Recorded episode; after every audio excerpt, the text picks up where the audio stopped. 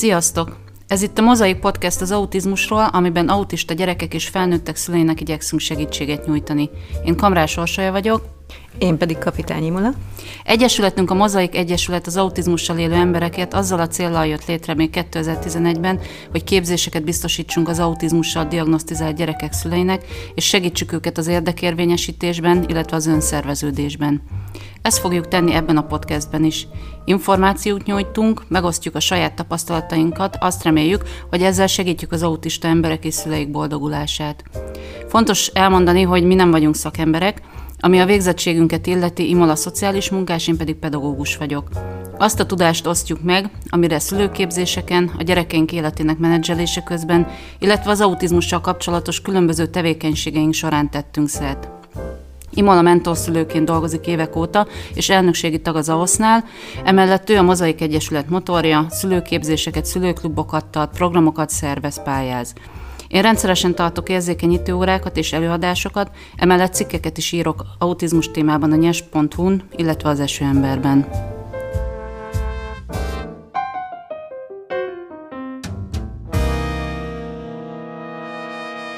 Az előző adásban azzal foglalkoztunk, arról beszélgettünk, hogy hogyan lehet feldolgozni az autizmus diagnózist. A mai adás témája pedig az lesz, hogy melyek az első teendők azután, hogy egy család megkapta az autizmus diagnózist. Beszéltünk arról szerintem már legutóbb is, hogy optimális esetben az intézmény, aki diagnózist ad, az nem csak így azt mondja, hogy hát anyuka a gyerek autista viszontlátásra, hanem ad valamennyi segítséget, valamilyen útmutatást azzal kapcsolatban, hogy mit is kezdjen a család.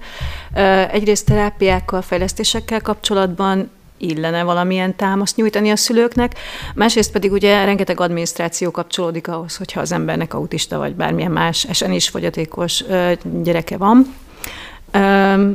Jó lenne, hogyha kapnának a szülők erről kapásból ö, tájékoztatót, és akkor ez itt a reklámhelye a Mozaik Egyesület honlapjáról ingyenesen letölthető az Autizmus Füzet című kiadvány, ami egy ilyen körülbelül 50 oldalas füzet, és a legfontosabb információk terápiákról, illetve a juttatásokról ott vannak fönt. Igazából 2016-ban zártuk le a füzetet, de sok minden sajnos nem változott. Egyes jutatásoknak még az összegesen nagyon azóta.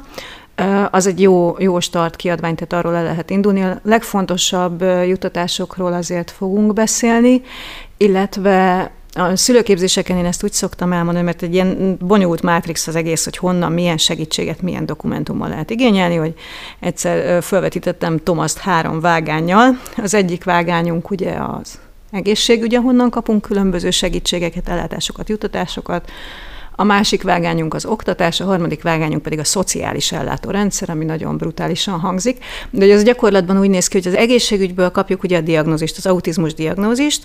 Ugye beszéltünk róla, autizmus diagnózis, diagnosztikai tím, azon belül a gyermekpszichiáter adhat ki. Kapunk egy diagnózist, amellé kapunk egy nagyon jól hangzó BNO kódot, ami F84 és annak a mindenféle leágazásai, és ezzel a diagnózissal mi elkezdhetünk ügyeket intézni, de hogy ne legyen egyszerű az életünk, az oktatásban ezzel a diagnózissal nagyon messzire nem megyünk, mert hogy ott pedig egy eseni státuszt kell majd kapnia a gyereknek a szakértői bizottságtól, amivel ugye az oktatásban innentől működik. A szakértői bizottság nagyon sok minden mást is leír egyébként azon kívül, hogy ad egy eseni státuszt, erről majd később talán beszélünk többet is. És a harmadik vágány pedig a szociális ellátórendszer, ami úgy nem szokott senkinek eszébe jutni, ott már nincsen külön kódunk, hála jó Istennek, meg betűszavunk, de onnan jön például az emel családi pótlék, onnan jön a hosszabb ideig tartó gyes, onnan jön, mi jön még onnan, ápolási díj, gyermekek otthon gondozási díja. Tehát, hogy tényleg három vágányon futunk, és ez a három vágány még véletlen se ér össze sehol, és azért ezt azt gondolom, hogy elég zavaros a szülőknek, amikor megkapják a diagnózist, túl azon, hogy nyilván nekik van ezzel lelkileg elég sok dolguk, mindjárt indulhatnak az ügyfélkaput megnyitni, és mindenféle ügyeket intézni. Ugye itt van egy papír, egy igazolás, ami mindent visz, ami mindenhez kell, ez az a bizonyos mák igazolás.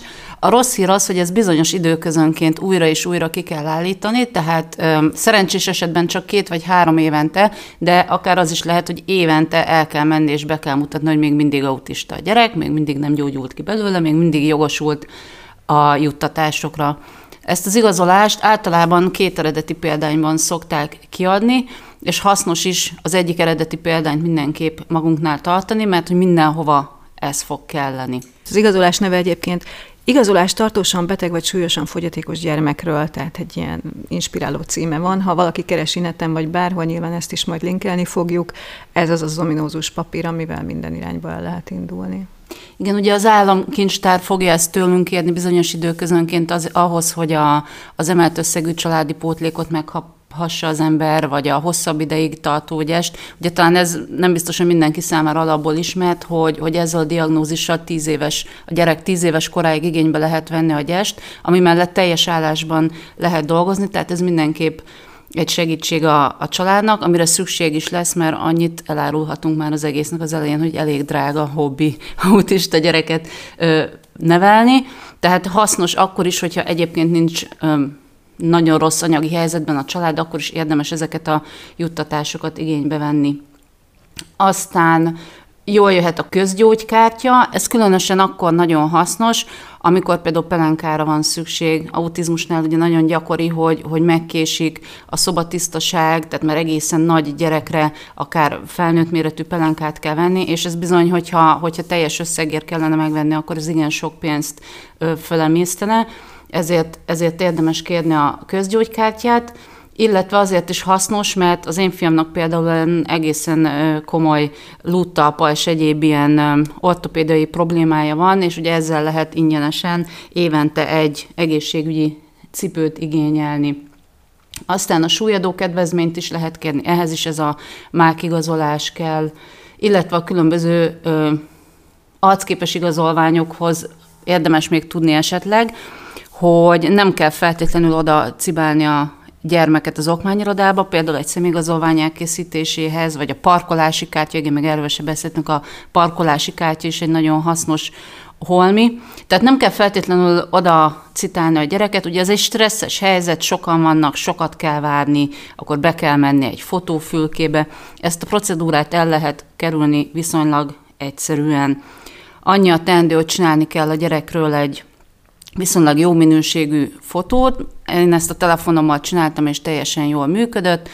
Ebből kell csinálni egy igazolvány méretű képet, vagy érdemesebb inkább többet, hogy több helyen is fel tudjuk használni.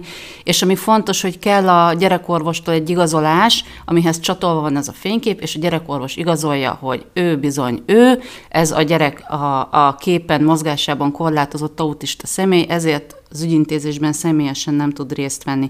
És ezzel a papírral, például én így intéztem a fiamnak a, a parkolókártyáját, így intéztem a személyigazolványt, arra kell csak figyelni, hogy, hogy jó minőségű legyen a kép, és be tudják szkennelni, mert azért a személyénél az, az, az elég necces, hogy le lehet-e gyártani, de úgy gondolom, hogy ez, hogy ez egy fontos info, hogy nem kell feltétlenül oda vinni személyesen a gyereket.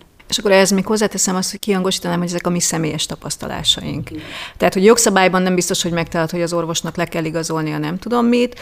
A gyerek nem mozgáskorlátozott, ha autista. Tehát amikor valaki azt kéri, hogy ezt a 6 vagy 7 vagy hány pontos igazolást töltsd ki, mert ilyen is van még mindig napi gyakorlatban, az autista gyereknél is kitöltetik azt, hogy mozgássérült, akkor butaságot beszél.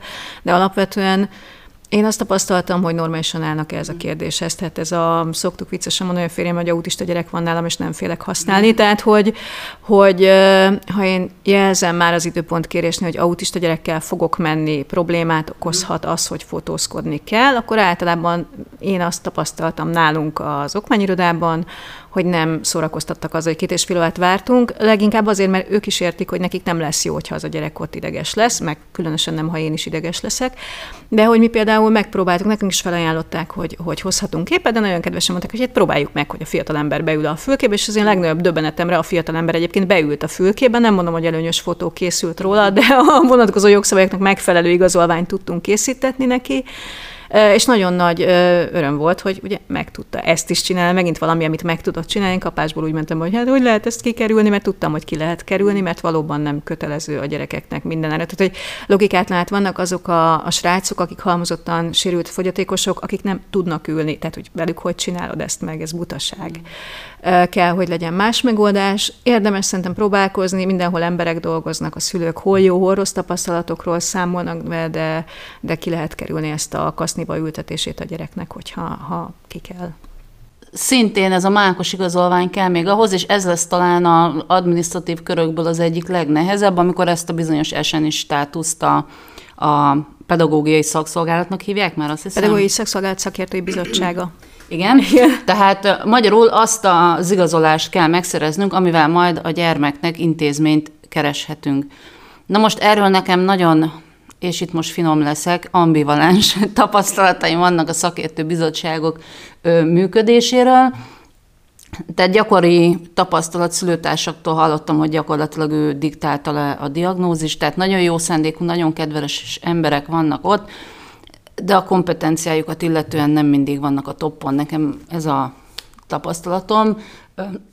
Nagyon meghatározó élmény volt, amikor autizmussal diagnosztizált gyerekkel mentem be az első ilyen szakértő vizsgálatra, és egy nagyon kedves hölgy kérdezte mosolygós arccal a gyerektől, hogy sok barátja van-e az oviban. Mondtam, hogy igen, rengeteg.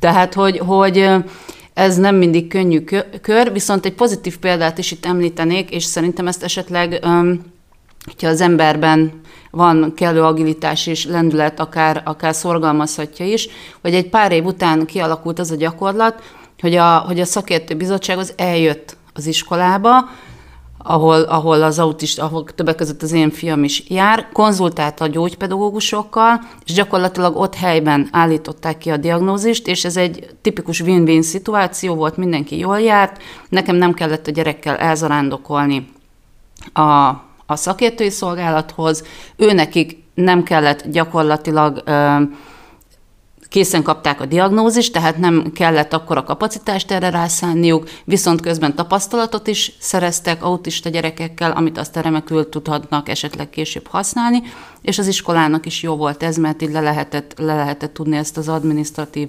munkát. Tehát ahol, ahol van rá fogadó készség, ott tulajdonképpen lehet ilyen, ilyen utakat kidolgozni. Én is meg tudom azt támasztani, hogy gyakorlatilag tolba lehet mondani a szakértői bizottságnak a szakvéleményt, és nem azért, mert ők inkompetens buta emberek, hanem mert pontosan tudják, hogy egy autista gyereket 20 percben, 40 percben nem tudnak jól felmérni. Tehát nagyon szokták szeretni, ha én viszek pedagógiai véleményt, ha engem lehet beszélget, beszéltetni, ugye engem lehet beszéltetni, ez nem egy bonyolult dolog. Leszokták írni, oda szoktak arra figyelni, amit én mondok, de ez mindig egy nagyon meleg pite, hogy a szakértői mit ír le. Mert ugye amit a szakértői leír, az ő kompetenciák, vagy az ő feladatuk az, hogy kijelöljék az intézményt, ahova jár, és hogy az intézményen belül milyen segítségeket vagy felmentéseket kell, hogy megkapjon. És akkor itt nagyon sok minden szokott félrecsúszni, például az, hogy időnként bekerül a szakvéleménybe, hogy javaslat, amire az intézmény azt mondja, hogy de hát ez csak javaslat, és nem kell betartani, de be kell tartani. És ez egy olyan dokumentum, ami, ami a szülő és a szakértői bizottság közös munkája kéne, hogy legyen. Tehát ez nem úgy néz ki, hogy bemegyek a szakértőibe B. Arankához, és ő leírja, hogy az én gyerekemnek mi a jó, hanem nyilván ez egy, ez egy interakció nyomáljon létre, ahol én is elmondom, hogy mit tapasztalok, ő is.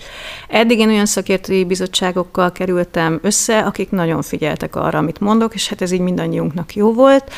Nyilván, ha a szülő nem annyira felkészült, ha azt látják, hogy tök mindegy, mit írnak le, akkor azt fogják leírni, illetve hát van, amikor, én is igyekszem finoman fogalmazni, a, a az ellátórendszerhez igazítják a szakvéleményt, nem a gyerek szükségleteihez. És ezért gondolom, hogy a szülőnek azért érdemes ö, odafigyelni arra, hogy mi íródik le, mert, ö, mert nem biztos, hogy mindig a gyerek érdekeit tartja szem előtt a bizottság. Ez sem azért, mert lelketlen rossz emberek dolgoznak ott, hanem egyszerűen olyan rossz ö, protokollok, rutinok alakultak ki ebben a rendszerben, hogy, hogy oda kell figyelni, hogy ne ezek mentén dolgozzunk. A pedagógiai szakszolgálatok működését egy külön rendelet szabályozza. Ez egyébként egy másfél oldalas rendelet, megéri elolvasni, mert nagyon tisztán le van írva, hogy mit csinál a szakszolgálat, mi az ő kompetenciája, hol szólhat bele, hol nyúlhat bele ebbe a folyamatba a szülő, hogyan kérhet jogorvoslatot.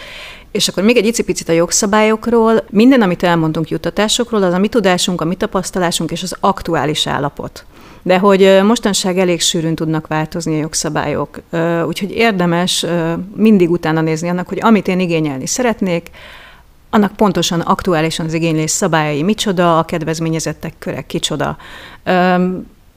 El tudom mondani szükség esetén, hogy melyik törvény az, a, ahol meg kell nézni, illetve a kapcsolódó rendeleteket oktatásban, ez a nemzeti köznevelésről szóló törvény szociális ellátásoknál, a 93. évi harmadik törvény a szociális ellátásokról, mindegyiknek van kapcsolódó rendelete, amit lehet böngészni, és komolyan egy élmény mindegyik.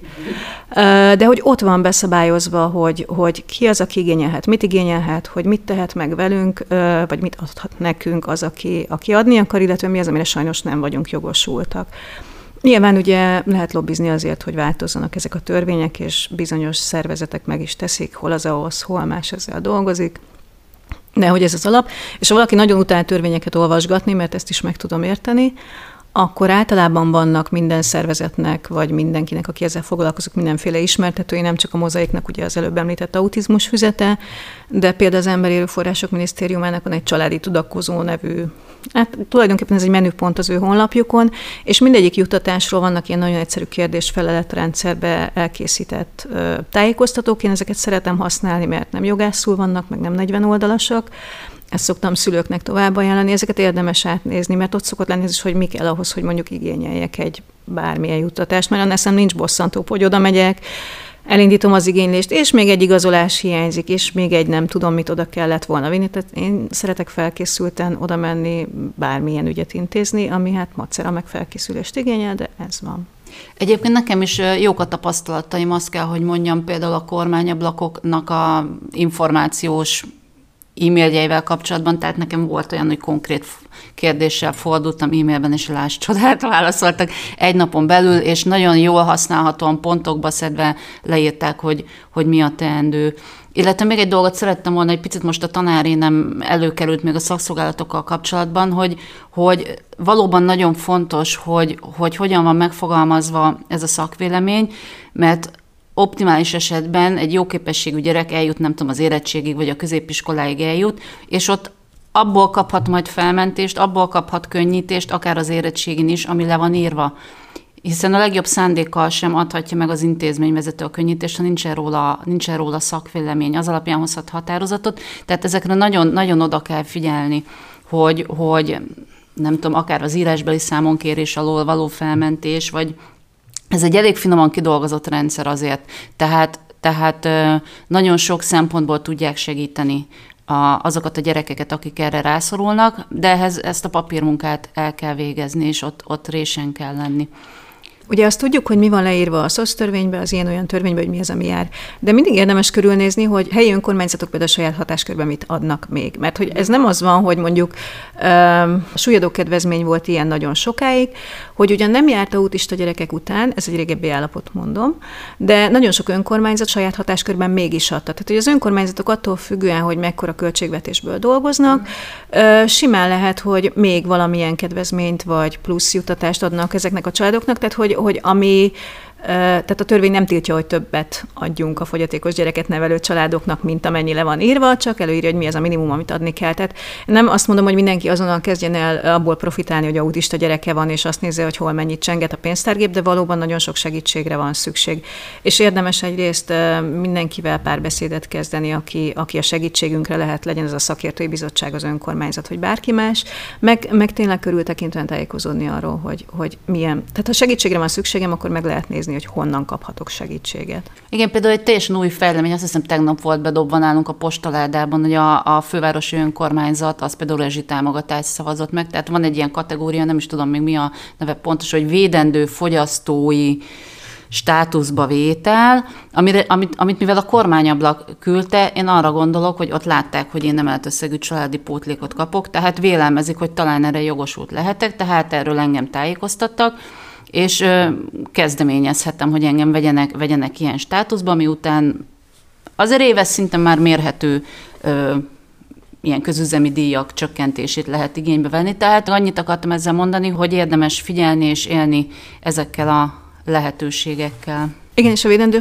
fogyasztói státusz egyébként létezik. Tehát most azért nyíltek korát a szemem, mert a védendő fogyasztói státusz az már mit olyan 20 éve van. Azt tudom, hogy van csak, csak hogy ez most tök érdekes, hogy ők meg megfogták, és valami mást kezdtek el vele játszani. Úgyhogy egyrészt szerintem ez mindenkit agyon fog kavarni, aki eddig ezzel dolgozott, másrészt viszont nyilván egy nagyon jó gesztus és értékelendő gesztus. Na, hát ebből is látszik, hogy kb. mennyire bonyolult az igényelhető és, és, és kapható ellátásoknak a köre, és ugye az ellátások nem csak pénzbeniek tudnak lenni, amit Torsi mondott, tehát mindig vannak pénzbeli és természetbeli ellátások, a közgyógy az klasszikusan ilyen példa például, meg mindenféle gyógyászati segédeszközök, meg tankönyvkedvezmény, kajakedvezmény, ilyenek, tehát hogy nagyon sokféle az igényelhető ellátások köre. És akkor ugye hogy még bonyolítsak egyet rajtam, mert hát eddig még nem elég bonyolult.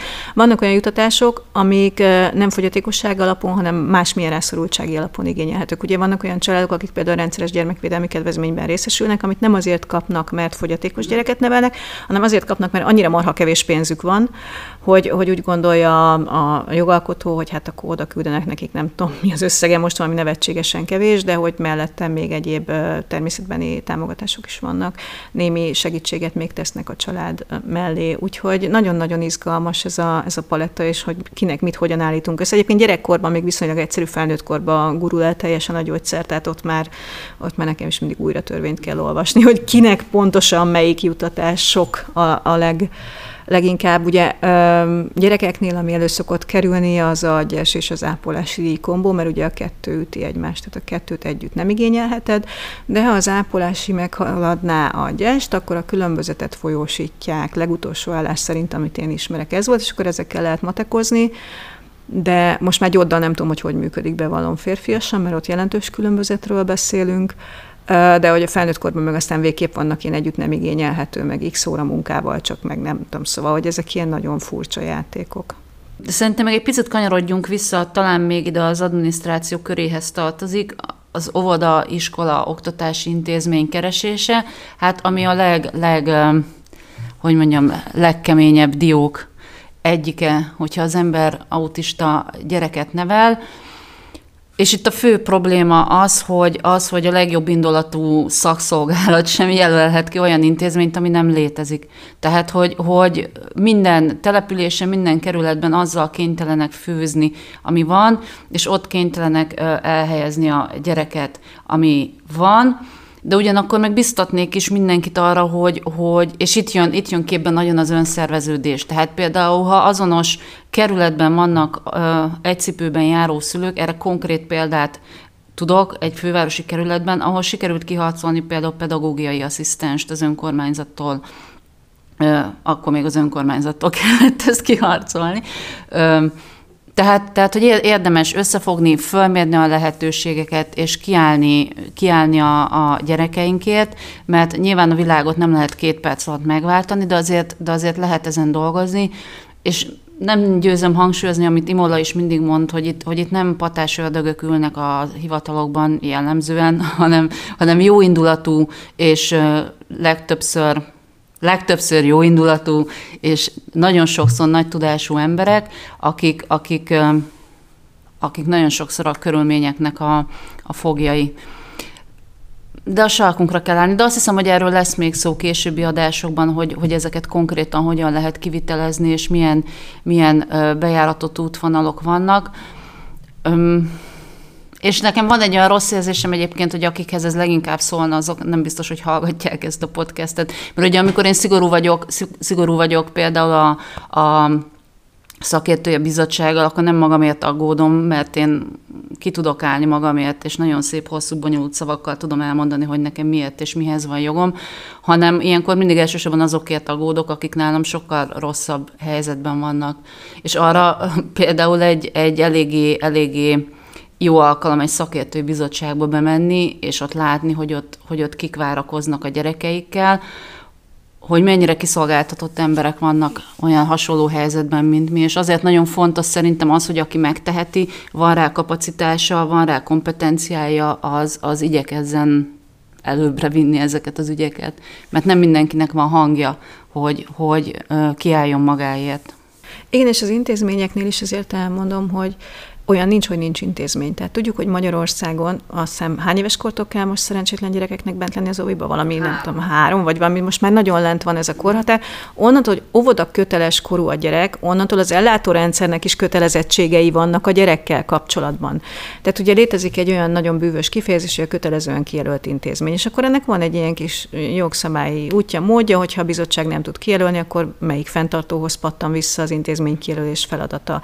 És annak az intézménynek, ami kötelezően kijelölt, annak a gyereket fel kell vennie. Tehát ott már nincs rizsa, hogy nem nincs hely, meg nem fér el, meg nem értünk hozzá, ami nem oldja meg a problémánkat, mert ugye be fog kerülni a gyerek egy olyan intézménybe, ahol egyébként marhára nem értenek hozzá, viszont legalább kötelezően fogadni kell őket. Viszont, hogyha a gyerekeket mindig kivesszük ezekből a szituációkból, akkor ők, amit ugye az előző adásban mondtam, nem lesznek hivatalosan, nem jelennek meg, ha ők otthon maradnak. Az egy másik történet, hogy ha a szülő nem hordja a gyereket, akkor majd bukja a családiát, meg elindul ellene a vagy vele szemben, vagy érte, vagy nem tudom, hogy fogalmazzak a, a szociális ellátórendszerben a, a védelembevétel, meg a nem tudom, az összes ilyen okosság, aminek egyébként van funkciója, csak nem ilyen módon.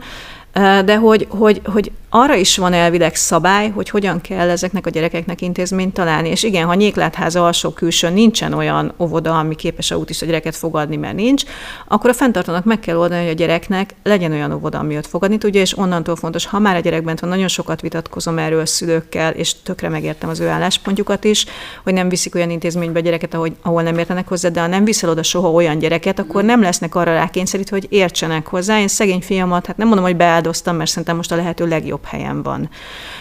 De ezért ő is megdolgozott, én is megdolgoztam, nem utolsó sorban az intézmény is nagyon megdolgozott, hogy ez több mint nyolc év alatt a lehető legjobb hely legyen. Ha első körbe elrohantunk volna, akkor most valószínűleg otthon ücsörögnénk, nagyon szomorúan összezárva, a suli nem tudom, nyilván megtanulta volna a másik nem tudom mennyi gyerekből, de hogy azt nem érthető, hogy mit szeretnék mondani. Tehát, hogy ez egy lassú folyamat, mindig minden a szülői kezdeményezések révén fejlődött, amennyire én tudom, az autizmus ellátás. Ez Magyarországon sincsen másképp, és ezt csak mi tudjuk megoldani, azzal, hogy igenis jelezzük az igényeinket. Igen, az viszonylag ritka, hogy a döntéshozó egyszer csak úgy ébred reggel, hogy én szeretnék nagyon sok millió forintot a fogyatékkal élő gyerekekre elkölteni hirtelen, tehát valóban ez, ez ami előre lépés van, annak a folyamatnak az elején többnyire egy szülő áll, vagy és több persze, szülő. Igen, ennek már azért van finomsága, hogy hogyan érjük el, hogy, és erről talán tényleg érdemes lesz később külön beszélni, hogy nem üvöltözni, nem csapkodni, nem hisztériázni, jogi utakat betartva, de nagyon határozottan érdekérvényesíteni, önérvényesíteni, összefogva, de hogy, hogy igenis ott kell lenni fejben is, meg, meg fizikailag is az intézményekben, másképp nem megy. Jó, akkor szerintem ráfordulhatunk a fejlesztő terápiákra. Hát itt, ha az elkölthető pénzt nézzük, akkor nagyjából a határa csillagos ég. Ha az elérhető lehetőségeket nézzük, akkor, akkor iszonyatosan nagy a szórás. Tehát megint, amit, amit mi itt most beszélünk, ezt a mi sok szempontból privilegizált fővárosi vagy agglomerációs viszonylag stabil anyagi helyzetben lévő pozíciónkból mondjuk, de attól függetlenül úgy gondolom, hogy vannak, vannak erről érvényes mondataink talán. Az első ilyen fontos üzenet, hogy minél előbb elindul a fejlesztés, annál jobb. Tehát ezért nagyon fontos, hogy ahol a diagnózist adják, ott lehetőleg ajánljanak is fel valamilyen fejlesztő terápiát, illetve amit én még mindenképpen mondanék itt, hogy, hogy minden terápia annyit ér, amennyit ebből hasznosítani tudunk a hétköznapokon. Tehát az, az nem fog működni, hogy heti két-három-négy órában elviszem egy terapeutához az autista gyereket, aki nagyon jó, speciális, autizmus specifikus terápiát ad, és én otthon nem teszek semmit. Tehát ennek, ennek sok értelme nincsen, nagyon sok tízezer forintot el lehet így költeni, de, de minden terápiából és a jó terapeuta nyilván erre föl is hívja a, a figyelmet, minél többet haza kell vinni. Én visszamennék ebbe is a nullára, vagy a mínusz kettőre. Tehát, hogy Magyarországon ma Elvileg az összes gyerek, aki intézménybe jár, az állapotának megfelelő terápiát az intézményben megkapja. Mm. Szóval a szülők teljesen idióták, hogy miért hordják így privátba sok pénzért. Mert ugye Orsi mondta, és csak megerősíteni tudom, tehát felső határanyagékban a csillagoség. Én is tudnék kialakítani a Petinek szenzoros szobát, és nem tudom, mindenféle egyéb remek dolgokat nagyon sok pénzből. De hogy, hogy az alap az az, hogy a, A jogszabályok és a statisztikai adatok szerint ma Magyarországon ez a létező világok legjobbikat tudjuk.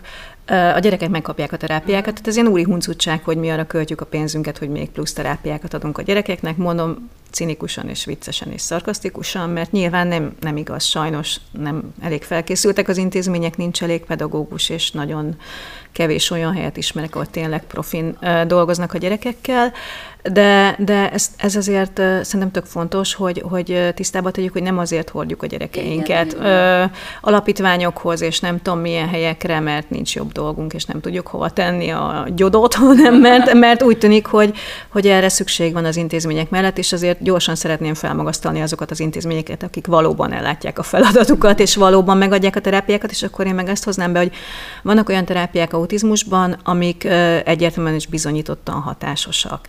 Ezek azok, amikkel a jó intézmények dolgoznak. De hogy adjon még az intézmény lovas terápiát, meg nem tudom, szenzoros kutyafülét, meg egy kis, még, még TSMT is előfordul egyébként oktatási intézményekben, de hogy azt hiszem megint érthető, hogy mit szeretnék mondani, hogy van egy bizonyos terápiás csomag, amit autizmusban azért tudjuk, hogy érdemes használni, vagy kellene használni, Nyilván nagyon személyre szabottan, nagyon úgy, ahogy az ott akkor éppen elfogadható, de van egy csomó terápia egyébként még, ami ugye kiegészítő terápia, ami úgy nem biztos, hogy muszáj, hogy legyen, és ezt azért mondom, mert nagyon sok család van, aki megkapja a diagnózist, és akkor elkezdi a gyereket egyik terápiáról a másikra rángatni. Az egy dolog, hogy anyagilag tönkre mennek bele, mert, mert reméljük, hogy annyira jól állnak, hogy nekik ez belefér, és akkor, de baromira elfáradnak. Tehát egy öt éves gyerek, aki hétfőn lovasterápián van, kedden gyógypedagógushoz megy, szerdán úszik, csütörtökön zeneterápiára megy, ez pénteken konkrétan kinyifvan, tehát már az ónénit fogja lerugni, és nem azért, mert agresszív, hanem azért, mert egyszerűen annyira nagyon mhm. fáradt. Az, hogy anyu, apu is kinyúlik ebbe, meg ha vannak tesók, akkor neki se szól másról az élet, mint autizmusról, azért ez nem egészen egészséges, és akkor azok a szakmai műhelyek, amiket én szeretek, fel is szokták hívni a családok mhm. figyelmét arra, hogy nem kell, nem kell a gyereket mindennel lőni, hanem érdemes azt a, azt a terápiát, azokat a dolgokat használni, ami biztosan jó neki. Persze lehet ebbe kísérletezgetni, tehát én például nagyon szerettem a Petyával lovasterápiára járni, Uh, ugyanakkor kedves barátaimnak a gyereke meglette a lovat, és majd elhányta magát, mert ő nem szereti az ilyen nagy nyelveket, meg nyálakat, meg, meg szőröket a, a lényeken, tehát szerintem ő legjobban a mesztelen kutyákat szeretné, mert azokon semmi Egy jó hüllőterápia, szerintem ja, ja, ja. Igen, fú, most kitaláltuk, ezt azonnal megvalósítjuk, levédetjük. De mindegy, és hogy, hogy nem mindenkinek jó minden, és ezt persze lehet kísérletezgetni, csak nagyon óvatosan, és ne veszítsük el a fókuszt arra, hogy ő egyébként, aki most a példámban szerepelt, hogy öt éves gyerek, és hogy nem fog mindent bírni, és a család sem fog mindent bírni. Úgyhogy érdemes egy picit úgy válogatni, hogy... Igen, nekünk is például a TSMT-be ugye ez a tervezett szenzomotoros tréning nevű terápia, ami nagyon sok gyereknél nagyon jó hatással van. Nálunk gyakorlatilag mindenki utálta. Tehát a, a gyerek nem értette, hogy mi történik, ő jó elhintázgatott kinn a kertben magától is, és akkor az egész napi munka után még hazamenni, és akkor apával még plétben lengetni a gyereket fél órát és mondókázni, nekünk ez nem ment. Lehet, lehet, hogy mi voltunk rossz szülők, vagy nem tudom, nem tettünk meg mindent, de hogy, tehát az nagyon fontos tényleg, hogy, hogy itt is családban, családban gondolkodjunk. Tehát egyrészt figyeljük a gyereknek a reakcióit, és hogy, hogy olyasmiben érdemes belevágni, ami a család életébe is beilleszthető. Nálunk egyébként a TSMT-t azért kellett abba hagyni, nem működött, és szerette mindenki, mert hogy én végig toltam a gyakorlatot, nem tudom ki mennyire ismeri, x gyakorlat egymás után mondókákkal, nem fáj senkinek, de emeljük, forgatjuk, hintáztatjuk a gyereket, Munka után hazamentem, én is végig toltam a Petivel, majd megjelent a Panni, hogy őt is. És volt egy pont, ahol így azt éreztem, hogy ha még valakit hintáztatnom kell, azt kihajítom az ablakon. Tehát, hogy ezt így most fejezzük be, és akkor egy idő után a Petya és szeret ezt a dolgot. Volt, tehát, hát hogy... nyilván végig toltam mind a két gyerekkel, ha. nagyon kicombosodtam. Billenőlap, minden, szóval marha jó volt. Volt egy pont, ahol a Peti ezt elkezdte nem szeretni, és ott a terapeuta mondta azt, hogy most úgy látja, hogy ez a szülőgyerek viszonyt olyan szinten mhm. próbálja meg, mert ugye a szülő nem terapeuta, ezt hangsúlyozzuk ki annyira megviseli, hogy ő most azt javasolja, hogy bármennyire is a, a feladatát betölti a terápia, ugyanakkor viszont a családnak nem tesz jót, úgyhogy ő most azt javasolja, hogy ezzel álljunk le. És még egyszer megpróbáltuk, akkor már egyértelműen tiltakozott, a Peti pedig előtte szeret, és azt mondtuk, hogy ezt engedjük el, nem közt a gyereket halára kínozni a saját jól felfogott érdekében, úgyhogy elengedtük a szenzomotoros terápiát egy idő után. De például van néhány ilyen dolog, játék vagy tárgy, ami, ami viszont megéri, megéri a befektetést, és nem ö, nagyon drága. Tehát ahol van hely rá, ott szerintem egy hintát mindenképp érdemes, főleg a, főleg a csepp hinta az egy nagyon jó cucca, ha amiben ugye be tud kuckózni a, a gyerek, és akkor hát én is kipróbáltam, és időnként titokba bejártam csepp hintázni, mert mert, mert, mert hogy az egy, az egy nagyon jó dolog, tehát ilyen abszolút ilyen prenatális emlékeket hoz elő az emberből, amikor még az anyamében ringatózott, vagy például nekünk ilyen nagyon hasznos és sokáig használt, és az egészséges gyerek által is imádott cucc volt, ez a pár ezer forintért kapható nagy műanyag tölcsér. Tehát az egy, az egy fajék egyszerűségű tárgy, tényleg nem egy nagy befektetés, foglal némi helyet, de ahol van egy kicsit nagyobb tér, ott, ott, ott elfér mondjuk a dohányzó asztal helyett, vagy nem tudom, és baromi jól el tudja benne magát a gyerek szórakoztatni szenzorosan, és, és érdemes ezeket, ezeket figyelni, és tényleg van, amikor filléres megoldások is segíthetnek. Tehát csak azt akartam ezzel mondani, hogy, hogy, hogy nyilván mindenki a lehetőségeihez mérten a legjobbat akarja a gyereknek, de hogy nem kell feltétlenül százezreket költeni ahhoz, hogy a hétköznapok érdemben egy kicsit jobbak legyenek. De egy picit beszéljünk még arról is, hogy, hogy mi ezeknek a terápiáknak a célja alapvetően, tehát hogy miért hordjuk terápiára. Ugye elvileg papíron megkapja a gyerek az intézményben, hát erről tudnánk mesélni mindketten, ugye papíron a gyerek autizmus specifikus, terápiát kap. Gyakorlatban az úgy néz ki, hogy a baromi kedves, nagyon helyes logopédus néni ott van nála heti két órában, és próbál valamit kezdeni egy gyerekkel, akinek nem beszélő szervi problémája van. Tehát, tehát valóban az van, hogy nagyon ritka az, hogy az intézmény tényleg célirányos terápiát ö, tud nyújtani. Na de hogy miért van egyáltalán szükség terápiára, és mi ezeknek a célja? Nagyon egyszerűen az, hogy mindenkinek jobb legyen egy kicsit. Tehát, hogy ezeknek a terápiáknak az az elsődleges célja, hogy az autista gyereknek megse, ö, autista gyereket megsegítse ott, ahol neki segítségre van szüksége, ugye ez a szoció szociális kommunikáció, a viselkedés szervezés, és ahogyan te ezt mondtad, erre azért nagyon jól bevált eszközök és, és módszertan van. Illetve szerintem van a terápiáknak egy ilyen funkciója is, amiben szintén előkerült, hogy jól érezze magát az a, az a gyerek. Tehát van, vannak terápiák, Például ilyen lehet lovasterápia, ahova, ahova azért is hordjuk, vagy elsősorban azért hordja az ember a gyerekét, mert mondjuk nagyon szereti, vagy vannak ilyen hidroterápiákat is hallottam, hogy volt, akinél beváltak ezek a medencézős, vizezős ö, dolgok. Tehát ilyen... És most így a lovasterapeuták így felhördülnek, és olyan kommenteket fognak írni, mint az atom, hogy ez nem csak arról szól, hogy a gyerek jól érezze magát, tehát azért tegyük hozzá, ennek van módszertana, ahol Petit voltam ott is lovasterapeuta és egyben gyógypedagógus lovagoltat, tehát ne úgy képzeljük, hogy feldobjuk a gyereket, mint egy zsák lisztet, és akkor ott járkál körbe, mert az nem lovasterápia, hanem az valami egészen más, szabadidős elfoglaltság, de hogy ami szerintem tök fontos cél még, hogy ahol ugyannak terápiát, ahogy én szeretem, ott a szülővel is dolgoznak. Mm, igen. Tehát, hogy van, van egy ilyen gyönyörű mondat, hogy a, az evidenciával alátámasztott autizmus terápiák társterapeutaként kezelik a szülőt, és így egy levegővel ki tudtam mondani. Mm. és valóban az van, tehát hogyha én visszagondolok a korai időszakunkra, ami ugye diagnózis után ez a klasszikus úristen, most merre fussak egyszerre négy irányba, akkor én szépen beültem a Peti fejlesztéseire, és néztem, hogy mit csinál vele a terapeuta vagy a fejlesztő szakember, és nem csak a Peti tanulta meg, hogy hogyan kell ezt csinálni, hanem én is megtanultam, hogy otthon hogyan dolgozzak a Petivel, és akkor egy picit ez a mit emelünk át otthonra. Megtanultam azt, hogy milyen módon tud ő játszani, mert nem tudott úgy játszani, hogy egy, egy normál fejlődésmenetű gyerek, és bevallom, hogy a mai napig ebből élek, tehát amikor ránk szakadt ez a covidos vége lett a világnak, és zárkózzunk össze, és nagyon sok szülő féket húzott, hogy de hát ő nem pedagógus, ő ezt nem tudja csinálni. Én meg szépen elővettem megint a dobozainkat, fölraktam a vonatkozó napi rendi kártyákat, és elkezdtünk megint heti, vagy heti, ugye már napi kettőt ta- tanulni idézőjelben, napi rend szerint létezni, játékokat gyártani, pinten ez dugig van olyan dolgokkal, amiket csak le kell tölteni, kivágni, és dolgozhatunk vele.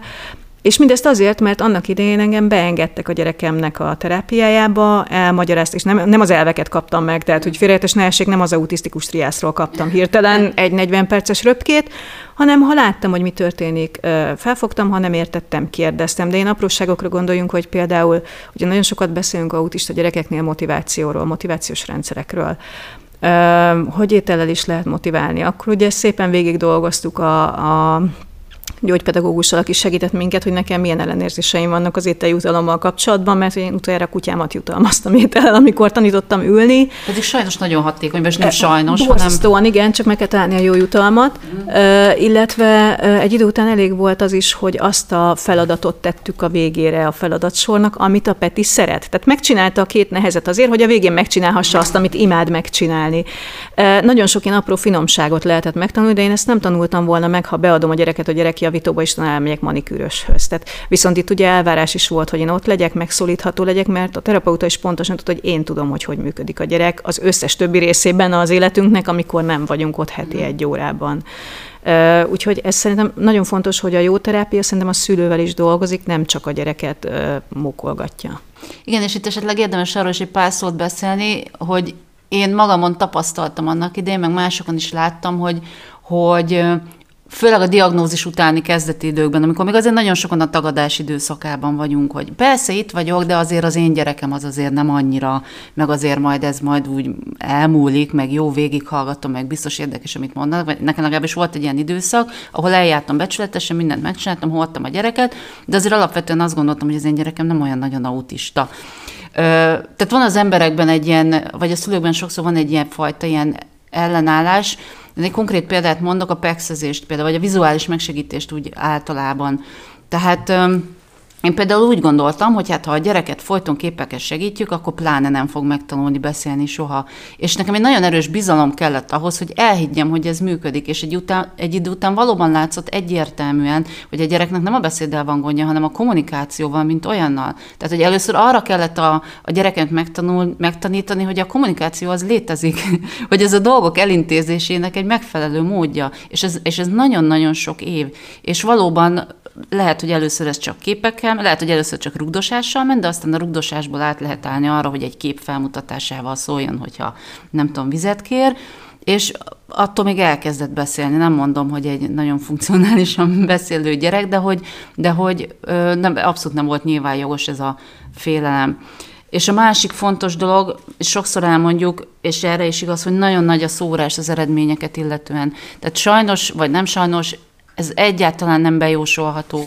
A terápiákkal kapcsolatban az, az nehézség lehet, vagy problémaként léphet fel, hogy nagyon nagy a szórás azzal kapcsolatban, ahogyan egyébként minden gyereknél, a nem autista gyereknél is nagyon nagy a szórás azzal kapcsolatban, hogy milyen, milyen eredményeket érünk el, egyáltalán mit tekintünk eredménynek, és sokszor támadhat az embernek az az érzése, hogy, hogy akár hetekig nincsen eredmény, belefáradunk, elfáradunk, nem érezzük magunkat hatékonynak, de itt nagyon fontos az, hogy milyen terápiákat veszünk igényben, és me, igénybe, és melyek azok a terápiák, amikben lehet bízni, hogy az hatékony lesz. A szülők között nagyon nagy viták vannak terápiák kapcsán, ami nyilván nem arról szól, hogy minden szülő autizmus szakértő, hanem arról szól, hogy érzelem alapon vitázunk, sőt, én időnként disznómódon azt mondom, hogy hitvitákat folytatunk, és akkor vannak ezek a nagyon remek táborok, hogy nem tudom, diéta vagy nem diéta, meg oltás vagy nem oltás, vagy nem tudom, de hogy ezzel kapcsolatban azért van iránymutatás olyan, ami szerintem objektív, ez az egészségügyi minisztérium minisztérium szakmai irányelvei az autizmus spektrum zavarokról és az ahhoz hasonló állapotokról című nagyon remek dokumentum,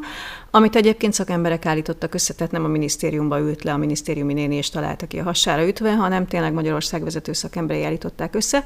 És ez a doksi, ez gyakorlatilag így három kategóriába sorolja a terápiákat, nem fogom tudni elmondani, de ez a tiltott, támogatott tűrt.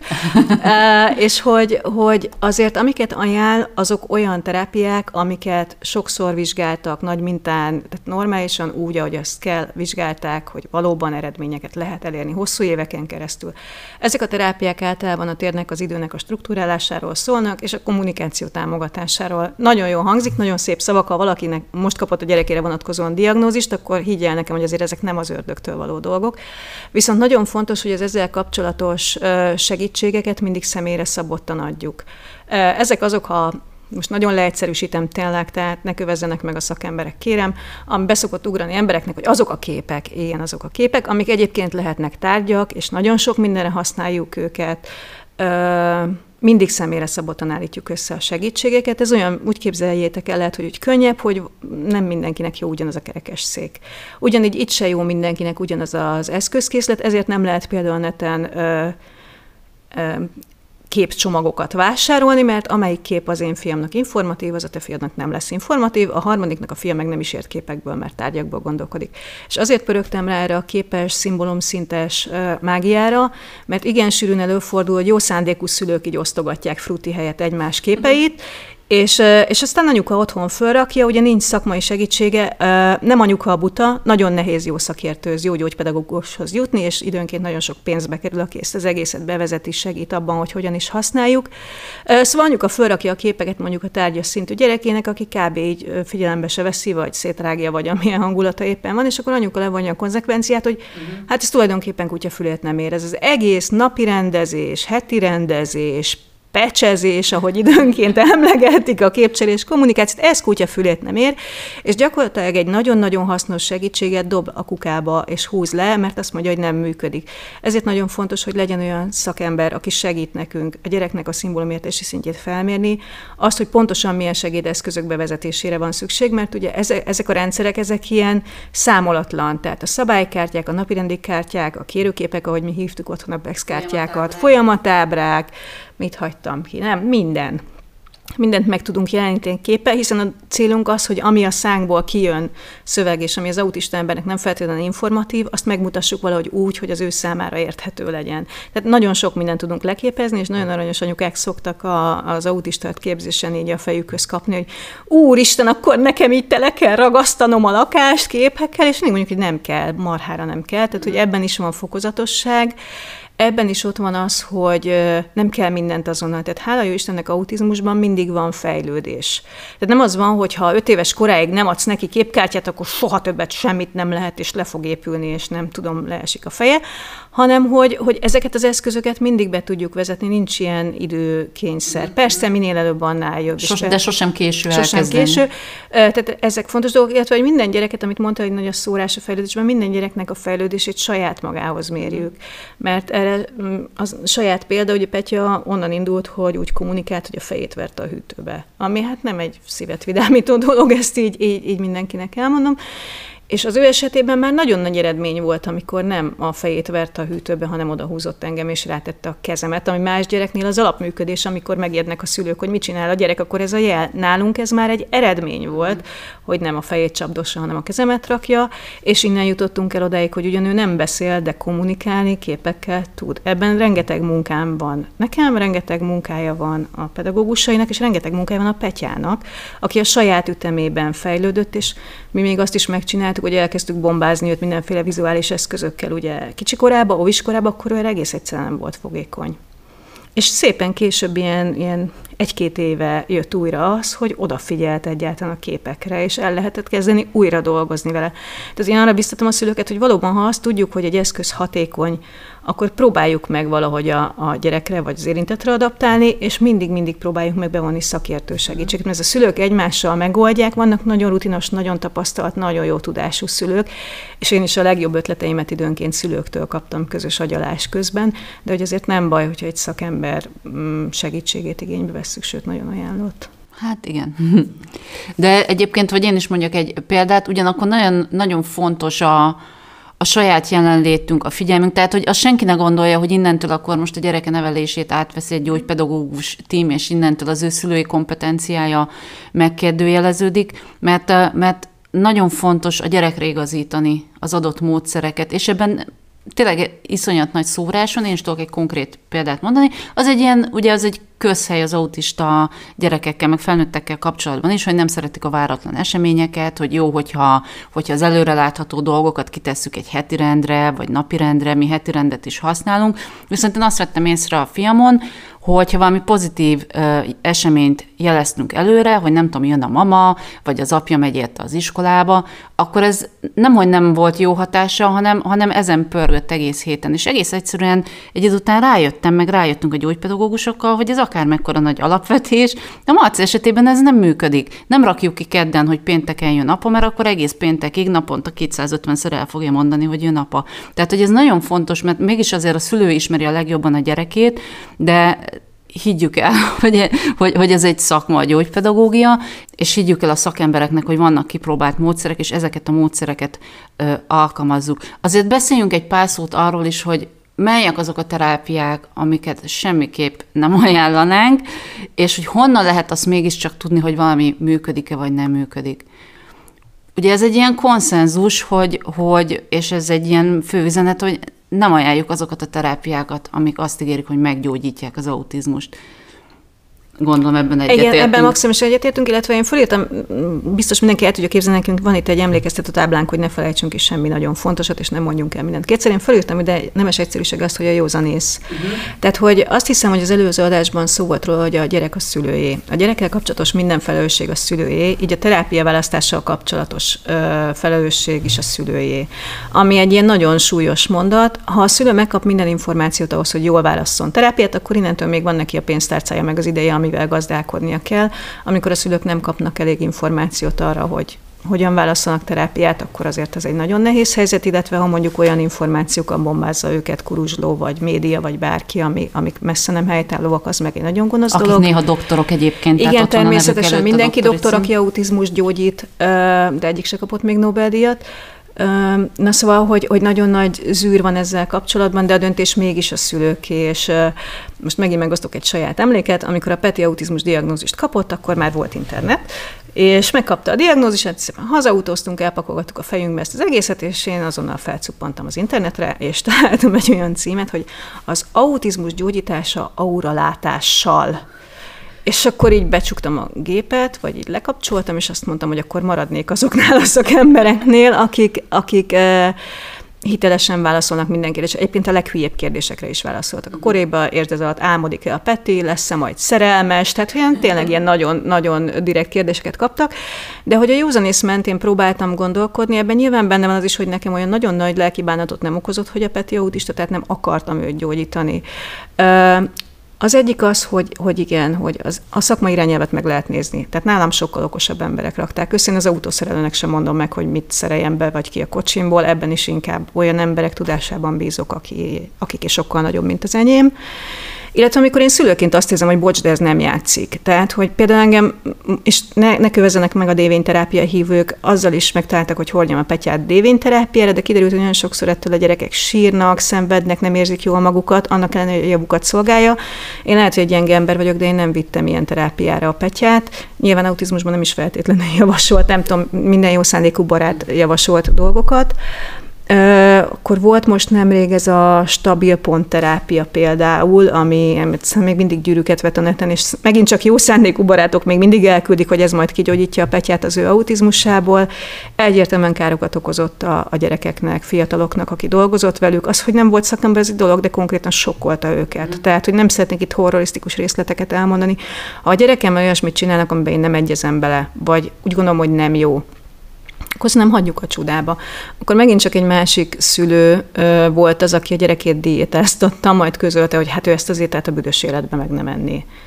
Hát most könyörgöm, most lehet, hogy egy picit túltolom, mert én a gyereknek még a gyógyszereit is megkóstoltam, hogy tudjam, hogy miért köpi ki. De hogyha azt gondolom, hogy ez a dolog nekem nem jó, és most nyilván van cukorbetegség, epebetegség, blabla betegségek, ahol diétázni kell, akkor, akkor ne csináljuk már ezt egymással. Tehát Nekem van egy belső iránytű, ami mentén döntök terápiákról, de minden szülőnek a sajátja van meg, és újra nem győzöm elégszer hangsúlyozni, ez a szülői, ez a, ez a felelősség.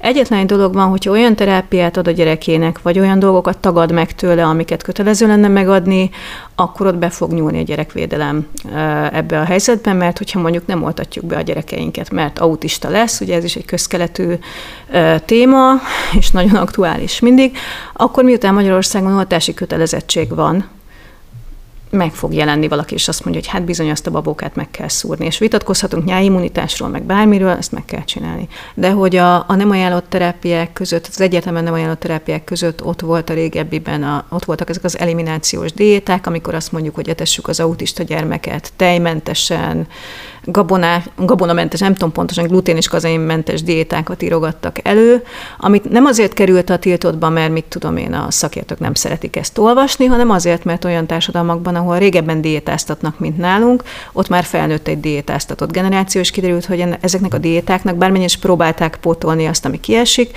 vannak ö, következményei, mindenféle hiányok tudtak kialakulni, nem tudom, nem vagyok kutató, nem szeretnék butaságot mondani, de hogy például ez klasszikusan egy tiltott ö, tiltott, vagy, vagy nem javasolt, mert nincs ilyen, hogy tiltott dolog, de ugye tudjuk, ha fényevők vagyunk, és a gyerekünk meghal, annak megint következménye lesz. Bocsánat, nem akarok így a szélsőségekig elmenni, de hogy, hogy az nem egy, nem egy javasolt terápia a diéta. Ez egyébként iszonyat vitákat kavar, és én már nem szoktam ebbe beleszólni, mert valóban minden szülőnek a saját döntése, amíg el nem kezdi veszélyeztetni a gyermekének a testi, lelki, szellemi, erkölcsi fejlődését. Igen, és erre szoktak jönni válaszul. Én sem vagyok diétapárt, meg nem is, nem is használunk ilyet, nem is nagyon próbálkoztunk, de van olyan ismerősöm, aki, aki tényleg mondja, hogy, hogy egyszerűen máshogy viselkedik a gyerek, hogyha, hogyha nem ad neki, nem tudom, glutén. Ez tényleg mindenki az, mindenkinek az egyéni meglátása. De egy, egyrészt, egyrészt fontos tisztában lenni a, azzal, hogy mi a hivatalos álláspont, mi a tudomány álláspontja ezzel kapcsolatban. Fontos tisztában lenni azzal, hogy az autista gyerekből autista felnőtt lesz, tehát amikor én most döntök valami mellett, akkor azzal befolyásolom a jövőjét, és például megágyazhatok egy jövőbeni hiánybetegségnek akár, illetve szerintem van egy elég jó indikátor, ami, ami nálam elég jól működik, mégpedig az, hogyha egy terápia működik, akkor mindenkinek jobb lesz egy kicsit. Lehet, hogy nem nagyságrendekkel lesz jobb, de hogy egy idő után azért az bekövetkezik, hogy egy picit könnyebb, hogy egy, hogy egy picit mindenkin enyhül a szorítás, és ez az, amivel például oktatási intézményben is érvelni lehet. Nálam például az óvodában hál' Istennek alapvetően nyitottak is voltak arra, hogy, hogy a Marci gyógypedagógusaival ö, konzultálva használtak vizuális megsegítést, és nyilván nekik egy darabig pup volt a hátukon, de pár hét után rájöttek, hogy ezzel mindenkinek jobb. És azt hiszem, hogy ez, ez egy általános szabály, hogyha valami működik, akkor mindenkinek egy kicsit jobb lesz. Ez tulajdonképpen a józan parasztéz pepitában. És hogyha viszont ha mindenkinek stressz, szenvedés, nem jobb lesz tőle, hanem rosszabb, akkor azt a terápiát nem érdemes folytatni, vagy konzultálni kell a gyógypedagógussal, hogy, hogy mi lehet a gond. És... Hát vagy adott esetben pihentetni kell egy időre. Igen. Tehát nálunk például a, bocsánat, megint visszaragadom a szót, ö, ugye beszéltünk arról, hogy átemelni otthoni környezetbe a mm. terápiákat, szóval olyan nincs, hogy a gyerek ö, csak abban a két órában autista, amíg a fejlesztésen van, hanem ő, ő sajnálatos módon mindig autista lesz, tehát amilyen terá, ami a terápiás környezetben folyik, azt érdemes otthon is csinálni. Ez nálunk úgy néz ki, hogy napirendi kártyákat használunk otthon, az iskolában, a bárhol, a kérőképeit használjuk bárhol. Nagyon szerencsés vagyok, azt gondolom, mert az intézmény ebben partner. És ez nem fog működni akkor, hogyha ha csak csak itt vagy csak ott használjuk ezeket. Nekem is volt, van, mindig, mindig előkerülnek olyan családok, akik mondjuk megveszik a kártyákat, és utána leteszik egy dobozba, és nekünk vannak képkártyáink. Hát tök jó, és a dobozból gyógyít. De mondjuk milyen sűrűséggel? Van olyan gyerek, akinek negyed órákra lebontva, Marcnak is volt egy időszaka, amikor rendesen negyed órás egységekre lebontva kellett a napirendet kitenni neki, volt nem tudom, egy ilyen hosszú napirend kígyója, van, amíg most már ott tartunk, hogy olyan akár egy órás egységem. Tehát kirak, kirakom egy szabadidő, és attól nem frusztrálódik, meg kitalálja, hogy majd mit fog csinálni. Viszont van olyan gyerek, aki, aki nem tudja magától még kitalálni, hogy szabadidőben mit csinálja, hanem be kell rakni, hogy gyöngyözés, bőrözés, játékozás, dobolás, és akkor ö, úgy tud boldogulni. Bármennyire is szeretem a napirendi kártyákat, meg a vizuális támogatást, konkrétan a napirend egy időben Petit olyan szinten idegesítette a mai napig nem tudom mitől, hogy csak az, hogy oda kell menni és letenni a kártyát, attól így kb. így idegrohamot kapott. És akkor tényleg nagyon jó szakember kísértet, azt mondta, hogy figyelj, nem kell. Tehát tedd le hagyjad, és nekem borzasztóan nehéz volt letenni egy olyan eszközt, amiről tudjuk, hogy működik, hát miért nem működik, hát megmondta az irányelv, hogy működik, akkor működjön. De valóban egy fél évre letettük, és a struktúrálatlan nagy űrben léteztünk. Mindannyian, nem tudom, hogy a Petinek volt a rosszabb, vagy nekem, de hogy, hogy akkor ott egyszerűen nem volt alkalmas a Peti arra, hogy napi rendezzünk vele. Ugyanazt a rutin toltuk el minden áldott délután, igyekeztünk őt a változásoktól kimélni, ha változás volt, akkor azt óvatosan, de hogy azt akarom csak ezzel mondani, hogy előfordul, hogy egy terápia egyszerűen adott szituációban, adott helyzetben nem működik, később meg lehet próbálni újra. Illetve még a fejlesztési célokról beszéltünk, és arról is érdemes még egy picit talán beszélni, hogy ez, ezeket is így nagyon reálisan kellene tudni meghatározni, és hogy ezek nem ilyen direkt célok, mint a 200 gáton a, a célvonal, hanem hogy nagyon képlékenyen érdemes kezelni. Tehát amikor beviszem a gyereket egy fejlesztésre, vagy elindítunk egy fejlesztési folyamatot, akkor azért a gyógypedagógussal közösen egyébként az iskolai fejlesztéseket is közösen kellene meghatároznunk.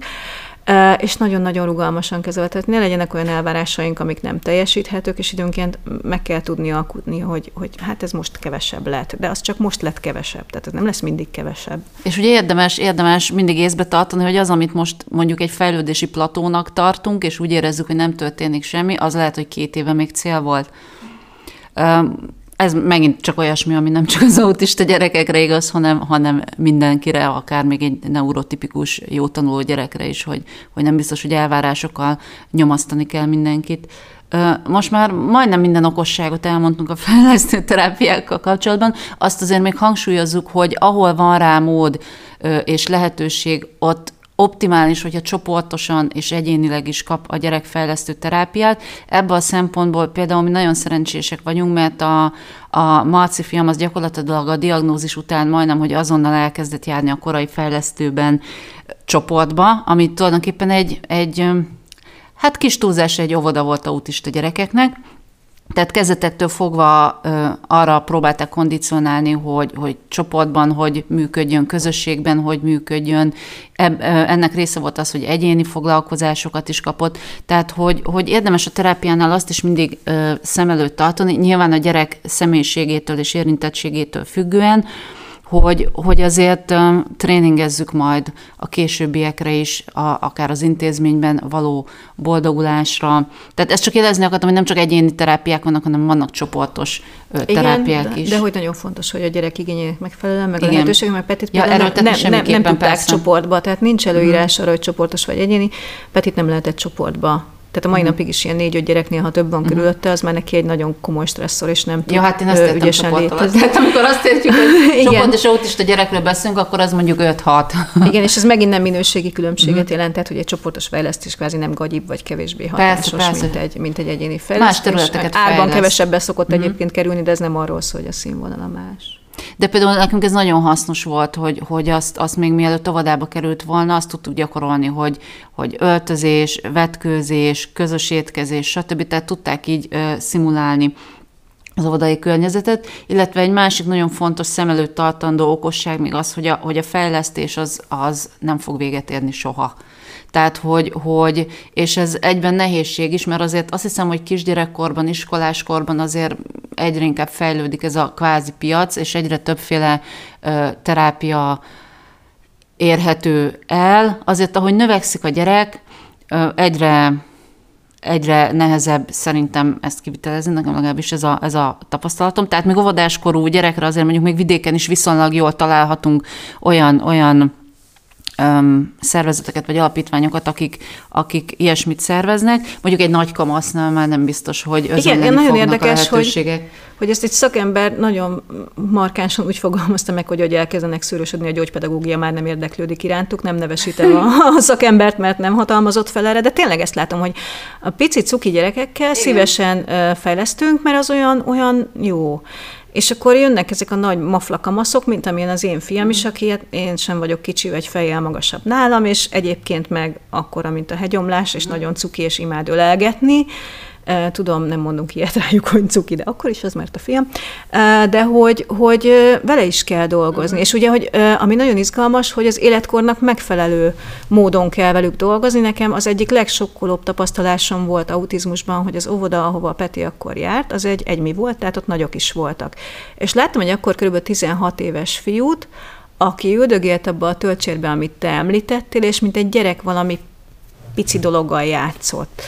És hogy ez engem annyira megjesztett ott, hogy tényleg ez az egész élete ennek a fiúnak, hogy itt billegeti magát a töltsérben, mert ezt sokszor láttam, és akkor, aki éppen mellettünk volt szakember, vele beszélgettem erről, mert lehetett ilyesmiről beszélgetni, és mondta, hogy hát nem optimálisan, nyilván az ő esetében már ezt az ingert egy hintaszékkel, egy, tehát egy életkornak megfelelő. Én azt éreztem, hogy ez a fiú egyszerűen emberi méltóságában sérül azzal, hogy még mindig úgy kell neki billegnie, mint egy csecsemő. Nyilván ez az én elakadásom, tehát nem minősítek ezzel senkit, de hogy, hogy a, a nagyobb gyerekeknek már optimális esetben nem gyerekjátékokat adunk, meg nem tudom miket, válogatni lehet evőeszközöket is, jó, nem a legélesebb késeket adjuk oda. E, nagyon sok mindent lehet e, életkornak megfelelő módon fejleszteni, és valahogy furcsa módon erre én azt látom, hogy egyébként egyre többen nyitnak a felnőttek felé. Lehet, hogy csak én vagyok szerencsés a felnövő fiammal, mindig mindig olyan emberekbe botlok, meg gyógypedagógus hallgatókba, akit ez a terület érdekel, meg ugye nekem a munkahelyem is olyan, hogy felnőttek vannak körülöttem, felnőtt autizmusban érintett emberkék, de hogy valóban a kicsiknek még könnyebb találni terápiát, meg ugye ott van ez a gyermekkori autizmus, amiről legutóbb beszéltünk, tehát hogy mindenki azt gondolja, hogy csak a kicsikkel van dolog, de hogy autista felnőtt emberekkel is kellene foglalkozni, mert nekik is vannak nehézségeik, megint a reklámét a kockacsokiban például Audi Klub van, ami nem egy direkt fejlesztés, nem egy asztali nem tudom mi helyzet, de, de a gyógypedagógus kolléganő nagyon jól dolgozik a, az autizmusban érintett fiatalokkal, akik között van, aki alig fiatalabb egyébként nálam, és nem sok olyan helyet ismerek, ahol ilyen módon dolgoznak felnövő vagy felnőtt autista Igen, hogyha, hogyha lehet reklámozni, mert pedig miért ne lehetne például a Cseperedő Alapítványban nagyon sok ilyen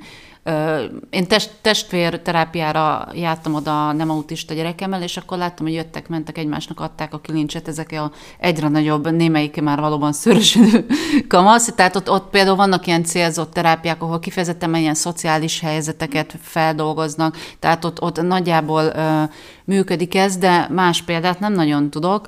Illetve valóban egy idő után ezeket a terápiákat fölválthatják a, a klubok, közös foglalkozások, ahol, ahol már egyszer ez valamennyire rekreációs tevékenység is lehet, de ugyanakkor ott van egy szakember is, és van egy nagyon erős terápiás jelleg. Igen, ezt egyébként fontos, nem is mondtuk el pedig, hogy ugye az autizmus terápia az nem olyan, mint mondjuk, mikor nekem a térdemet rehabilitálták, bementem egy fehér köpenyes nénihez, aki rákötötte a nem tudom, nem 220 de valami áramot, és akkor azt vezetgette bele x ideig, hanem ezek a terápiák, terápiás foglalkozások általában nem fehér köpenyben zajlanak optimális esetben, hanem hogy, hogy jó kötetlen játékokkal, fejlesztő eszközökkel, ha lóval, akkor nyilván lóval, de hogy sokkal így, sokkal barátságosabbak, mint mondjuk egy nem tudom, klasszikus terápia egy betegség betegségnél, aztán azoknak érdekes, akik még most kezdenek neki ennek az egésznek, és a terápia szótól már leveli őket az, a, a, hát a hidegverejték vagy mácsai párra asszociálnak, az egy picit jobb, de hogy, hogy ezek a terápiák azért nagyon gyerek vagy, vagy emberközpontúak, és nagyon izgalmas mindegyik, és kellemes bennük lenni, tehát amiben nem kellemes lenni, abban nem szabad benne lenni. Úgyhogy ezek fontosak, meg amiről még nem beszéltünk, és szerintem érdekes, hogy hogyan választunk terapeutát. Mm. Mert hogy terápiát, oké, azt mondtuk, hogy akkor van egy ilyen iszonyat terápiás paletta, és abból mi kikevergetjük a magunk is terápiás csomagját, de hogy, hogy terapeutát, és ezt nagyon-nagyon sokszor kérdezik a szülők, és én tényleg csak azt tudom nekik mondani, hogy keres valakit, akiben megbízol. Mm. Tehát akinek oda tudod úgy adni a gyerekedet, hogy azt mondod, hogy nála jó helyen van, ha ő azt mondja, hogy A, akkor az A, és nem fogod azt mondani, hogy B. És akinek mik a szempontjai, hogy mi alapján bízik meg valakiben. Nyilván a végzettség, képzettség az egy ilyen nagyon objektív valami, de újra mondom, akinek a nevelőt ott van, hogy doktor, az nem biztos, hogy doktor, mert lehet, hogy gyógyszerész. De hogyha olyan ember, akivel mondjuk egyébként is jól megtalálnád a hangot, a Peti egyik terapeutájával kapcsolatban nekem pont ez itt le, hogy ha mi kutyasétáltatás közben találkoztunk volna, valószínűleg akkor is szoba álltunk volna mhm. egymással, és működött volna ez a dolog. Ha olyan szerencsés az ember, hogy válogathat a terapeuták közül, de érdemes válogatni, akkor olyan valakit, akinek tényleg oda tudod adni a bizalmadat, akivel ki tudsz alakítani egy együttműködést, aki, aki a számodra fontos, aki tud adott esetben szükség van kísérni, tanítani, mentorálni ebben az egész folyamatban. Ezt egy picit mi el szoktuk felejteni, hogy, hogy ilyenkor mi bizalmat adunk. Tehát, mhm. hogyha valakire én rábízom a gyerekemet, az oktatási rendszer felejti a leginkább, akkor, akkor én odaadtam a gyerekemet. Hát a legnagyobb, do- az egyik legnagyobb dolgot az életemben odaadtam neked, rád bíztam. Ráadásul a fogyatékos gyerekemet, aki az enyém nem is beszélt, tehát kb. azt csinálnak, amit akarnak, nem fogom megtudni, ha nem marad maradandó nyoma. És hogy ez bizony bizalom, ez egy bizalmi kapcsolat, ez odafigyelés. Lehet azt mondani valakire, hogy azt mondják, hogy ő a világ legjobb terapeutája, de bocs, nekem nem jön be. Én, én, én nem tudok ez az emberrel, akkor nem kell. Igen, itt egy kicsit bejön a képbe, amit én így magamban most ilyen, ilyen nem tudom, terápiás sznobizmusnak hívok, jobb hiány, tehát amikor a, amikor a, a, a végzettség, a presztízs, az ő is ezt mondta, meg ő is azt mondta, meg ennek a celebnek a gyerekével is a nem tudom micsoda. Öm, nyilván ezek nem teljesen zéró jelentőségű dolgok, de itt tényleg az a lényeg, amit, amit az embernek a saját gyomorszája mond, meg hogy, meg hogy arra nagyon érdemes figyelni, hogy, hogy ahogyan az oktatás megy ilyen terápiás környezetben is, szerencsétlenebb esetben könnyű elmozdulni egy olyan hierarchikus viszony felé, ahol, ahol a terapeutában valamiféle tekintély szemét kezdünk el látni, ami nem feltétlenül jó. Tehát tiszteljük a szaktudását, de ha nem tekint minket partnernek, hogyha felülről mondja meg, hogy mi a jó és mi nem, az, ahogyan az oktatásban nem igazán működik, az a terápiában sem fog. És itt megint ezt azok kedvéért mondom, akik mondjuk nem ilyen izék, tankok, mint mi, akik, akik kiharcolják azt, amiről azt gondolják, hogy helyes, hanem akik mondjuk egy picit más habitusúak, esetleg éppen egy nehezen élik meg ezt az adott szituációt, akik, akik nem annyira tudják hallatni a hangukat, ezt nekik is mondjuk, hogyha, hogyha az ő gyomorszája azt súgja, hogy, hogy ez, ez így nem lesz jó, akkor valószínűleg, valószínűleg arra érdemes, érdemes hallgatni. Ez nem egy könnyű menet egyébként. Tehát nagyon drága, nagyon sok időbe kerül, öm, nem mindig van meg elsőre, az ideális van, amikor nagyon korlátozottak a lehetőségek, és abból kell főzni, ami van, megint csak. De azt hiszem, hogy, hogy biztathatunk mindenkit arra, hogy keresse a Mozaik Egyesületet, keressen segítséget, és um, igyekszünk ebben segíteni, bár megoldani semmit nem tudunk senki helyett. És terapei, terapeutáink jelenleg nincsenek. Igen, Tehát, igen. hogy terápiát a Mozaik Egyesületben jelenleg nem tudunk adni. Tanácsokat, szempontokat. Igen. Megoldani a helyzetet senkinek nem fogjuk, de mert nem is tudjuk, de hogy azt hiszem, hogy a mérhetetlen tapasztalatainkat, főleg a tiédet, azt, azt hadrendbe tudjuk állítani, és azért egy csomó olyan helyzet van, amit, amit már átéltünk, és um, Hát vagy amin átsegítettünk szülőket, mert igen, hogy nyilván, tehát, ha én csak egy tapasztalat anyuka lennék, én azt gondolom, hogy mindenkinek a tapasztalatai nagyon fontosak, mm. és az enyémek nem érnek többet, mint bárki más, mm. akár a tiéd, akár bárkié. Viszont ugye iszonyatos esetszámmal dolgozunk, vagy dolgoztunk az elmúlt tíz évben. Nagyon sok minden jött más szembe, mm. és, és ebből azért lehet tanulni. Úgyhogy igen, ha valakinek kérdése van, keresse a mozaikot, igyekszünk válaszolni, vannak címlistáink, azt is tudjuk, hogy melyik címen mennyi várólista van, tehát hogy Egyébként itt is elmondjuk azt ilyen technikai információként, hogy az összes releváns oldalt, információt azt fel fogjuk tenni a mozaik Egyesület honlapjára a podcast linkje alá, tehát igyekszünk ezt az egész vircsaftot úgy csinálni, hogy az használható legyen, és nem csak a saját a hangunkat hallassuk. Innen is sok kitartást kívánunk mindenkinek, és, és értjük és érezzük, és együtt érzünk mindenkivel, aki éppen most úgy érzi, hogy a fejére dől, dől az egész világ. De még van, van egy terület, amiről mindenképp szeretnénk beszélni ebben az adásban, ez a szülőképzések témája, és itt azt hiszem, hogy én hátra is dőlök, és átadom a szót Timolának, mert ő az, akiben, aki ebben már rutinos vénróka és nagyon nagy tapasztalata van. Jó, hát vén az oké. Okay. Szóval, hogy, hogy az, azért mondja Orsi, hogy nekem van ebben nagy tapasztalatom, mert ugye a Mozaik Egyesület az annak idén is egy szülőképzés mentén jött létre. Mm. Ez volt az Early Bird, ami egy Angliából ide származott nagyon jó szülőképzés Talán volt. volt. Tehát Emlékszem jelen, jelen, jelen felől nézve már egy... Uh, majd kitérek rá, hogy ez miért volt annyira, vagy kitérünk rá, mert nem szeretném ezt a, ezt a topikot se ledominálni, de hogy amikor a, az Early bird mi részt vettünk, talán két-három garnitúra szülőnek jutott ebből a nagyon jó szülőprogramból, Utána azt láttuk, hogy nincs nagyon más. Tehát, hogy konkrétan, hát igen, én voltam az, aki elkezdte keverni a bajt, mert hogy amikor a Peti, ahova a Peti akkor óvodába járt, volt egy anyuka, nagyon szimpatikus volt, de már reggel éreztem, hogy hát nem tudom szépíteni, ivott. Uh-huh. És ő nem azért ivott, mert, mert egy gonosz alkoholista volt, és a saját hányásába akart fetrengeni minden reggel, hanem mert annyira rettenetesen ketrecben érezte magát. A Petész hasonló érintettségű gyereke volt, és az óvoda, ami segítséget tudott adni, az az volt, hogy hát van ott egy homeopata orvos ott a szomszéd házban. És akkor én hirtelen rájöttem, hogy nekem iszonyatosan jó dolgom van, mert velem válogatott szakemberek dolgoztak. Tehát Magyarország legjobb szakemberei vezették ezt a tréninget. Minden kérdésre megint csak válaszoltak, érthetően embernyelven, nem szakzsargonban, és én ezt meg megkaptam, és még fizetnem se kellett, azt hiszem érte, és figyelmet kaptam, és, és válaszokat kaptam arra, hogy a gyerekem miért üti a fejét a konyhapadlóba vagy a hűtőbe, és ennek a szegény anyukának nem voltak válaszai, csak gyereke volt, aki ütötte a fejét a konyhapadlóba vagy a hűtőbe, és azért aki nem látott még ilyet, ez pokoli rossz érzés. Tehát, hogy ott állsz, nem tudsz mit csinálni, a gyerek nem jelez, hogy hogy segíts, nem jó. Hát szegény ugye megoldotta, hogy tudta a feszültségoldást, és azt éreztem, hogy ennek az anyukának, aki egy jó szendékú diplomás nő volt egyébként, marhára kellene egy early bird képzés, és nem volt.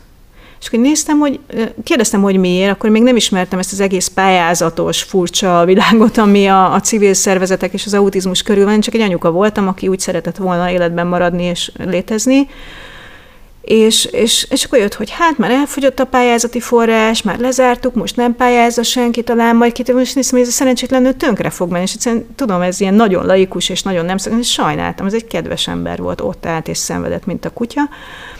És akkor nem is tudom, kivel kezdtem el beszélgetni erről, hogy akkor csináljunk erre mi egy egyesületet. És ezt viszont nagyon támogatta a a korai, mert ugye tőlük kaptuk az early bird hogy ők ugyan nem tudják ezt már tovább pörgetni, ezt a tányért, hát iszonyatosan sok mindent csinálnak, de ha létrejön egy szervezet, erre azt ők támogatják, és valóban a kezdeti lépéseknél ők ott voltak, és segítettek, és örültek neki, hogy mi ezt bevállaljuk.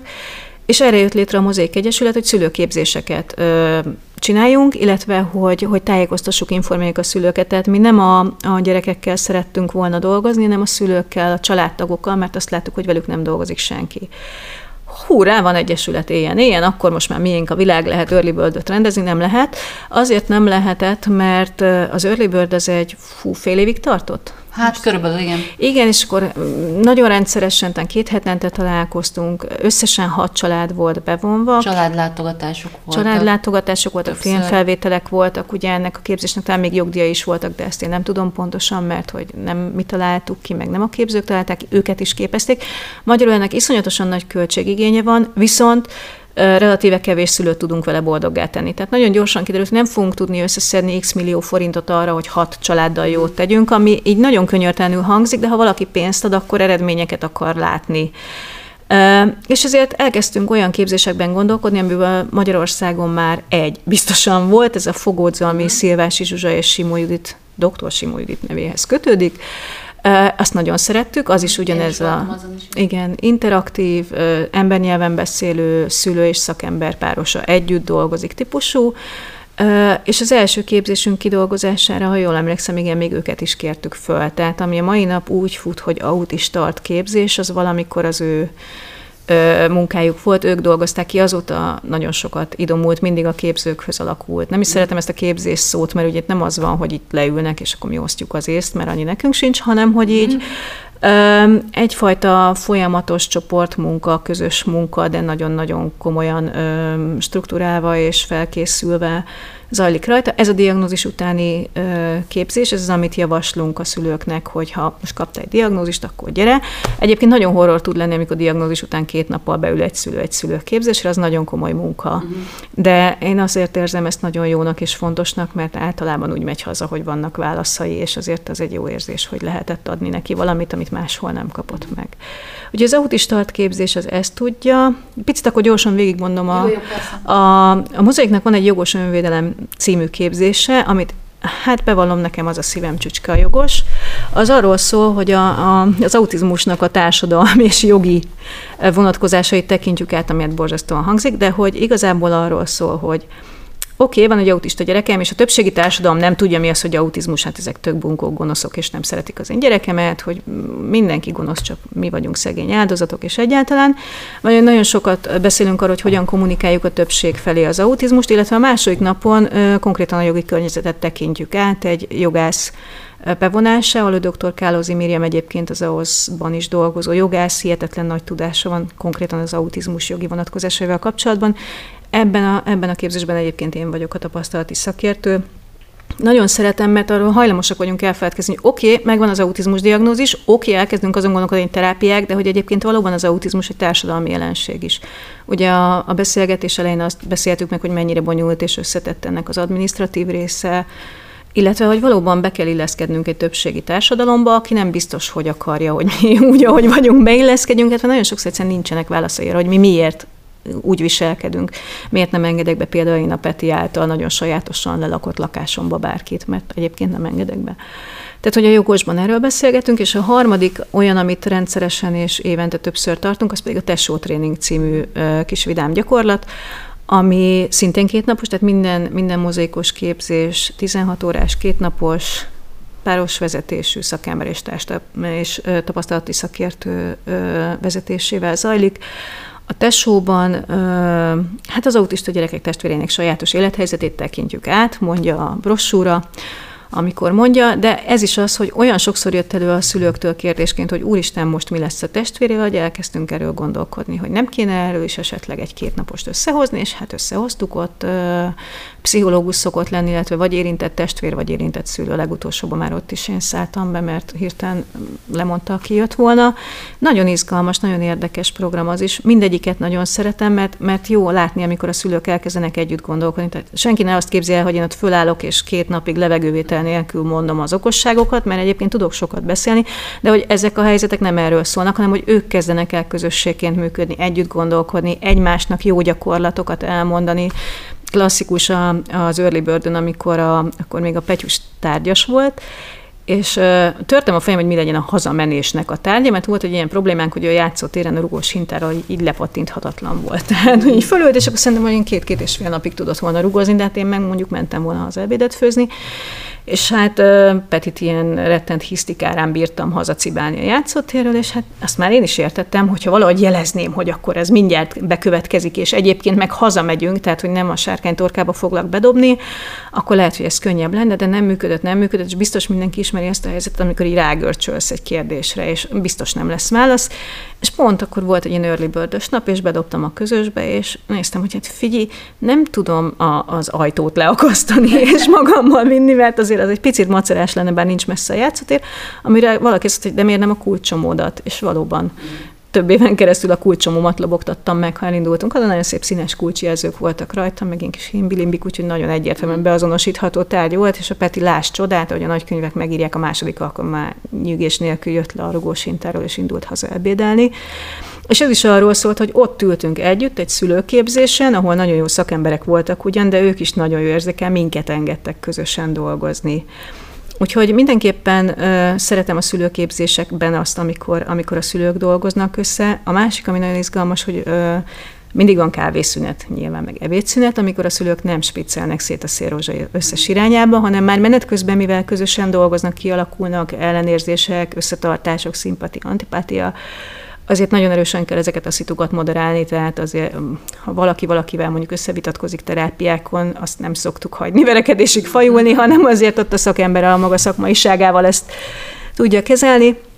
De hogy bizony-bizony megérzik a sorstársi kapcsolatoknak az erejét. Én nagyon szeretem ezt. Fú, a tiéd is. Ah, tényleg a tiéd is, igen. És nálunk is az van, meg fú, nálunk az volt, de kinőtte, és ezek nagyon jók, mert Ugyan én, mint szülő mondhatok ilyeneket, de ezt szakemberek nem nagyon tudják adni szülőknek. Egyébként azok a szakemberek, akiket én sokra tartok, mindig nagyon sokra értékelik a szülőknek a, a bentlétét, jelenlétét, bevonhatóságát. Ezt is nagyon szeretem. Diagnózis után közvetlenül én azért szeretem a, a szülőképzéseket, mert ott áll az ember 40 ezer kérdéssel, amik még további kérdéseket generálnak, és be tudja ezt hozni egy olyan csoportba, ahol érték, mert ugye ott állsz, kimész a játszótérre a kis gyerekeddel, és akkor a többi az van elfogva, hogy milyen kis cipőt vegyen, tiéd meg még nem is jár, és akkor így állsz, hogy jaj, úristen, úgyse érti senki, és vagy dühös leszel mindenkire, és akkor ilyen mizantróp lesz belőled, vagy, vagy csak vacakul érzed magad, de hogy nehéz.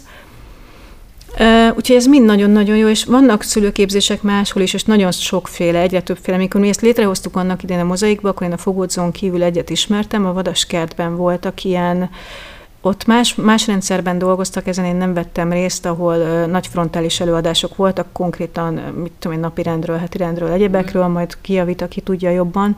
A szülők azt mondták, hogy ezek rendkívül hasznosak és tartalmasak és jó képzések, akkor még csak ezek voltak, illetve a Fogót Zolzsuzsával és a Judittal, de azóta már elég sok dolgozódott ki például az FSK-ban, ami most már NFSK is úgyis elmondjuk a végén, ott, ott egy öt lépés című szülőképzést dolgoztak, ami öt nap nyilván nem egy levegővel, mert nagyon tömény lenne, nem hiszem, hogy hétvégékre bontják, de ugyanígy mindent alaposan körbejárnak megfelelő szakemberek és tapasztalati szakértők, illetve intézmények is adnak szülőképzéseket. Azt tudom, hogy az autizmus alapítványnál szülőknek adnak, mert oda én is volt, hogy bementem, mikor még, még ott volt a Peti gondozásban, illetve amikor rendszeresen jártunk jártunk fejlesztésre, és azért is szeretem a szülőképzéseket, néha meg szoktak lepődni a, a képzők, mikor beülök egy ilyenre, mert azt gondolják, hogy én olyan rutinos vagyok, hogy nekem nem kell szülőképzésre járni, mert egyébként rendkívül hizelgő, de nincs így mert hogy így, így rendszerezi azt az őskáoszt, ami a fejemben van, és tök jó beülni egy ilyenre, és valaki megint elmondja, és megint végighallgatom, és biztos, hogy kapok új információt. Tehát mindig, mindig jó szülők is megszokták ezt fogalmazni, újra és újra az ismereteket frissíteni. Ugye autizmusban olyan tempóban változik a tudásunk, hogy egyszerűen, ha én tíz éve voltam egy szülőképzésen, lehet, hogy a fele már nem is igaz.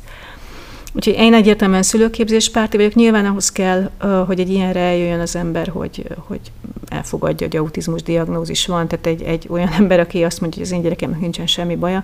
Volt ilyen, hogy bejött képzésre, hát vért izzadtam vele, mert hogy mert hogy ő mindennek ellenébe akart menni, ez nyilván nem arról szólt, hogy ő most mennyire tud vagy nem tud, vagy tudást befogad, ez az ő személyes alakadása volt. Szerintem a szülőképzések tartásának ez, a, ez, egy, ez egy speciális szépsége és egy kihívás Igen, azért van annak is egy terápiás jellege sokszor. Igen. És akkor ugye jó lenne, ha lenne még early bird, de nincsen. Egyetlen egyszer tudtunk annyi pénzt összeszedni, hogy megtarthattuk volna, de azt hiszem, hogy négy másik szülőképzést tartottunk belőle. Mm.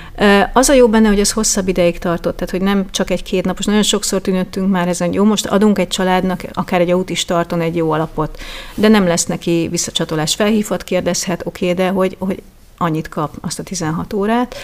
A, ha hosszabb ideig tart, akkor azért azt én úgy gondolom, hogy hatásosabb, illetve mindenképpen, ha utánkövetés van, ha utána tudunk egy kicsit nyúlni a családnak, meg, nem azért, mert bele akarunk mászni az életébe, hanem mert az a tapasztalat, hogy nekik is jó, illetve most már így képzéseket szervező emberként nekem is jó, ha látom, hogy mennyire hasznos volt az, amit kapott tőlünk. Úgyhogy nagyon röviden, nagyon tömören, ennyit tudok a szülőképzésekről, de hát még Igen, ugye még téma. Két, két dologgal egészíteném ki. Az egyik az, hogy a, a szülőképzésre is igaz, ami a terápiákra, hogy minden szülőképzés annyit ér, amennyit aztán hazaviszel belőle.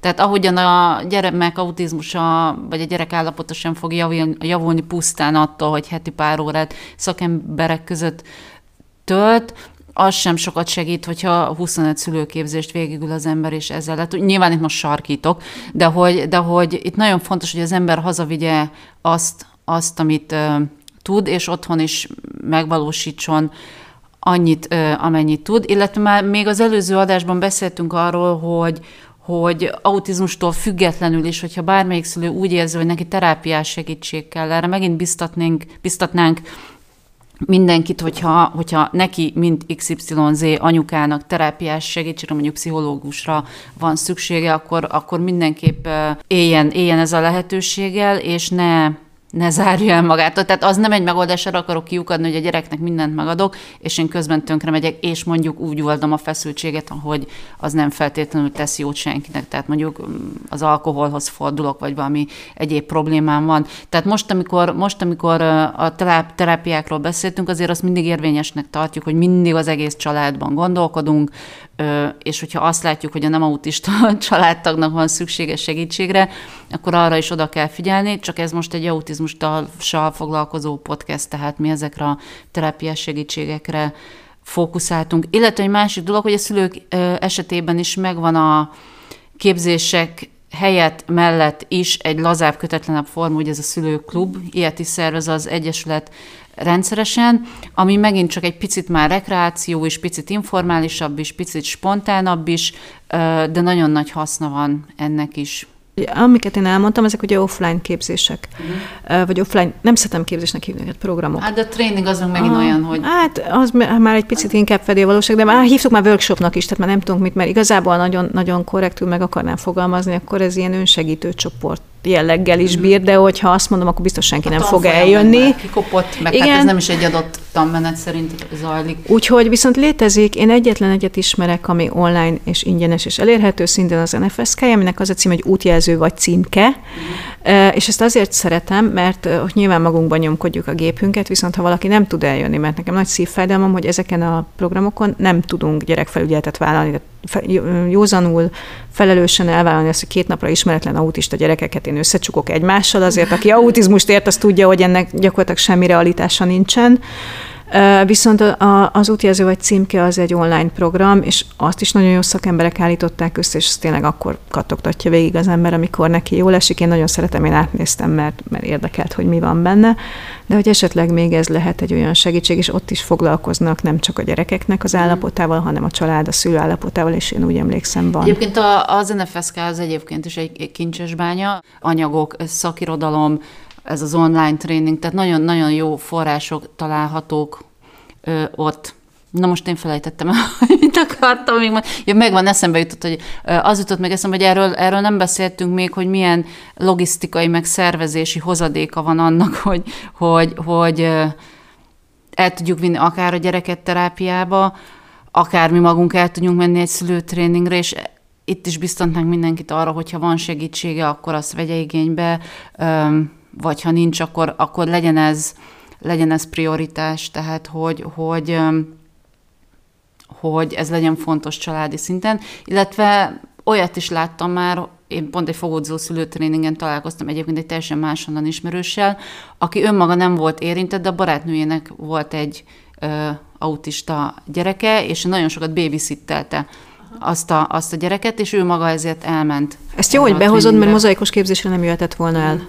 Tehát, hogy nálunk ö, nyilván, tehát ez úgy néz ki ez a dolog, hogy én, mint a mozaik, mit, mit szoktam mondani, motorja, én így megtaláltam a feltételeket ahhoz, hogy lehessen képzést tartani. De például autis tartott én már száz éve nem tartottam, mert nálam sokkal jobb szakértők vannak erre a Mozaik Egyesületbe, akiket fel tudok kérni, hogyha van forrásunk, meg van rá igény. Tehát minden, minden csapat úgy alakítja a saját programját, ahogy akarja, megvan a vász, hogy mire, mivel fognak dolgozni, felnőtt szakmájukhoz értő emberek, nem fogom nekik megmondani, hogy melyik PPT-t hányadik után hogyan kell levezni, nem is az én dolgom. Tehát, hogy nagyon alakul, és volt olyan trénercsapat, aki behozta azt, hogy konkrétan letiltotta a nagymamákat, a szakembereket, a jó barátokat, a nem tudom kit, és azt kell, hogy mondjam, hogy igazuk uh-huh. volt. Tehát, hogy, hogy konkrétan ezek a programok most már autista, tehát diagnózissal rendelkező, autista gyermeket nevelő szülőknek szólnak. Nem jöhet be az autista ember, mert ilyen is volt, hogy konkrétan ugye én a jogos képzésre tudok tapasztalatokat, hát ő behozná az autista lányát. Hát köszi, de ne, de csöndbe lesz. Nem érdekel, hogy csöndbe lesz. A feje fölött fogok autista emberekről beszélni. Hát nem, ezt nem csináljuk. Akkor volt olyan, hogy bejött valaki, ő volt az, ahol a jogosnál is bevezettük a korlátot, aki konkrétan szétrolkodta a francba az egészet, mert neki a barátja autista, és akkor majd ő izé, majd ő, ő, ő szeretne kiművelődni autizmusból, hát nagyon jó, én is szeretnék a férjemre egy tanfolyamot, ahol megtanulom, hogy ő, ő hogyan működik. Ez nem lett volna magában probléma, de olyan szintig a saját lelki mm. problémáit hozta be a barátja a lelki problémái helyett, hogy a végén már nem nekem kellett moderálni, mert a csapat kérte meg, hogy ezt most hagyja abban, mert ez, ez nem mozdítja elő. Ugye itt mindig egy, egy, egy ö, csoportra fókuszáló, reagáló munka folyik, tehát nem az van, hogy én mindig ugyanazt a szöveget darálom el, hanem hogyha ha tudom, hogy öt éveseknek a szülei jönnek, akkor nyilván az óvodáztatás, oktatás lesz lesz az érdekes. Ha tudom, hogy nagy túlsúlyban vannak azok a srácok, akik már, vagy a szüleik, akik felnőttkor küszöbén vannak, akkor ott támogatott döntéshozatal, gondnokság az, ami a fókusz. Már a, már a belépéskor a jelentkezésnél felmérem, hogy ki kicsoda. Mindegy, bocsánat, elkalandoztam, de hogy a lényeg a lényeg, hogy mozaikos képzésekre nem jön be a barátnő, meg nem jön be a tanárnéni, akkor jöhet be pedagógus, hogyha be marad hely. Tehát, hogy ezek a programok a szülőknek készülnek. Azt gondolom, hogy a pedagógusok képzését nagyon jól megoldja a bárci, a korai, meg mindenki más, de a szülőképzések a szülők. Volt olyan szituáció, az nagyon, nagyon hardcore volt, hogy, hogy bejöttek egy vidéki helyszínre a szülők, és a szülőkhöz tartozó pedagógusok, ami elsőre rohadt jó hangzik, fú, micsoda együttműködés, de hát nem tudsz úgy hogy mondjam, beszélni az iskolára, hogy ott ül mellett a pedagógus, és hallgatja, hogy te mit mondasz, és utána csak arra jössz rá, hogy hónap után a gyerekednek elfelejtenek uzsonnát adni, mert csúnyát mondtál valahol.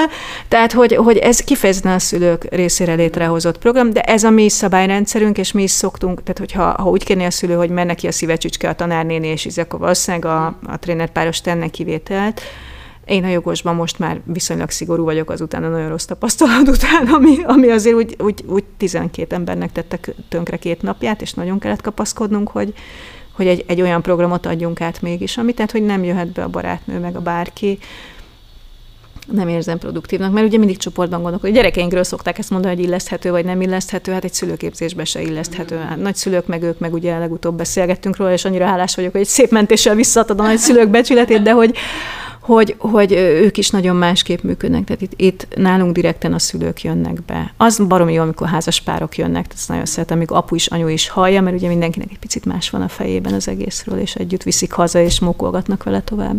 Igen, hát ezzel, ezzel csak arra céloztam, hogy, hogy van, amikor mi így kimondani könnyű, hogy menjél szülő tréningre, de mondjuk egyedülálló szülő vagy, és akkor hogy a vérbe menjél szülő tréningre. Tehát, hogy, hogy, hogy ezt, ez, ez, ez, egy csapatmunka, de hogy megéri, megéri bele energiát fektetni, mert, mert hogy ezek nem úri huncutságok, hanem, hanem hát talán lehetünk ilyen önhittek, hogy ezek viszik előre.